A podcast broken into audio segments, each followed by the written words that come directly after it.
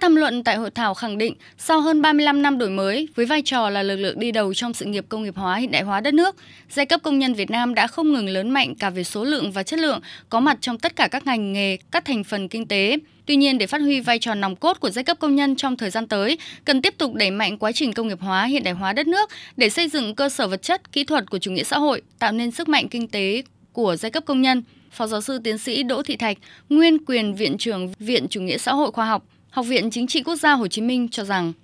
thì phải nâng cao nhận thức và kiên định quan điểm giai cấp công nhân là giai cấp lãnh đạo cách mạng thông qua đội tiền phong của mình là Đảng Cộng sản Việt Nam. Là làm cách nào để đại bộ phận công nhân của chúng ta hiểu được cái vai trò sứ mệnh lịch sử của giai cấp công nhân thông qua đội tiền phong của mình. Thứ hai ấy, là thực hiện chiến lược xây dựng giai cấp công nhân lớn mạnh thì phải gắn chặt chẽ với chiến lược phát triển kinh tế xã hội, công nghiệp hóa, hiện đại hóa đất nước và hội nhập quốc tế. Nếu như không gắn với phát triển kinh tế xã hội thì chúng tôi nghĩ rằng là giai cấp công nhân không đủ những cái điều kiện vật chất và tinh thần để trở thành giai cấp đóng vai trò nòng cốt. Một số ý kiến cũng cho rằng, với chức năng là tổ chức đại diện cho người lao động, chăm lo bảo vệ quyền và lợi ích hợp pháp chính đáng của người lao động, thì tổ chức công đoàn, các cấp cần đổi mới, triển khai quyết liệt các chương trình hành động nhằm phát huy vai trò thu hút, tập hợp, đoàn kết và phát huy sức mạnh của giai cấp công nhân, góp phần củng cố khối liên minh công nhân, nông dân, trí thức trong tình hình mới. Phó giáo sư Dương Văn Sao, trường Đại học Công đoàn nhấn mạnh. Trong vấn đề xây dựng làm thế nào thông qua các cái chính sách này tạo động lực cho tổ chức công đoàn hoạt động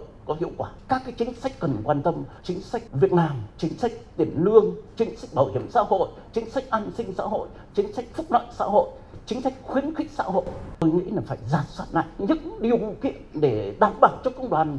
trong bảo vệ quyền và lợi ích người lao động.